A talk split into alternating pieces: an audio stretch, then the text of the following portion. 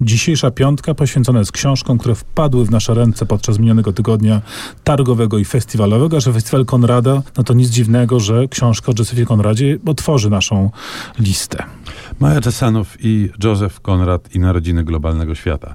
To książka, która wygląda jak po prostu biografia Józefa Nie, Konrada. wygląda jak, znaczy tak po okładce bym powiedział, że wygląda jak powieść przygodowa, bo taka jest rysowana i takie wyraziście geograficzno-okrętowo-mapowe ma sygnały. No, tak, bo on pływał po morzach, jest jego buźka na okładce i wyglądał jak marynarz. Natomiast to jest książka, która nie jest ani prozą marynistyczną, ani do końca biografią Józefa Konrada. Troszkę jest, bo dowiadujemy się o jego e, losach. Nie jest to może biografia tak dokładna jak biografia autorstwa Najdera, którą e, wszyscy kiedyś tam pewnie czytaliśmy.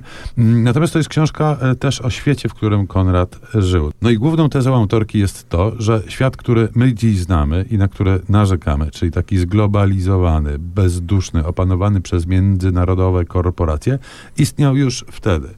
Istniał już wtedy, miał się dobrze, e, dobrze się zakotwiczał dopiero wtedy mm, w rzeczywistości Że on się światowej. miał dobrze, zależy dla kogo. Miał się dobrze, to kolejna teza autorki, między innymi dla Konrada właśnie, który mimo, że był jednym z najgłośniejszych krytyków tego późnego kolonializmu i tego, co obserwował chociażby w Afryce, no to ponad wszelką wątpliwość był beneficjentem konstytuującego się globalnego kapitalizmu, w którym dziś wszyscy chcąc, nie chcąc, żyjemy.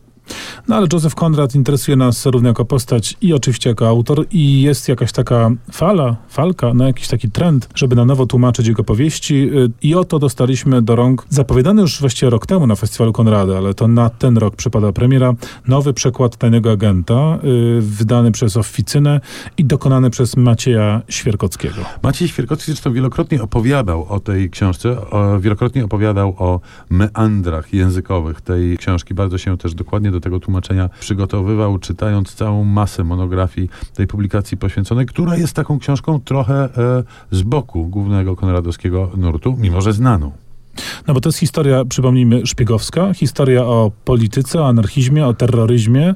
Stąd jednak jej aktualność niestety niepokojąco wzrosła i takie na nowo odczytanie jej, odczytanie poprzez przekład na pewno jest pożądane, a tu trzeba dodać, że rzeczywiście tłumacz y, ym, uzupełnił swój przekład bardzo ciekawym posłowiem, który mówi nam sporo o tej książce, o pewnym kontekście, w jakim powstawała, y, pewnych kłopotach, w jakich się rodziła i rzeczywiście pozwala spojrzeć na nią zarówno z takiej perspektywy historycznej, jak i takiej odświeżającej, bo czytać to na nowo chyba rzeczywiście to dobry czas, żeby to zrobić. Skoro przypominamy sobie dawno zapomniane powieści, to przypomnijmy sobie dawno zapomnianego artystę. No może nie do końca.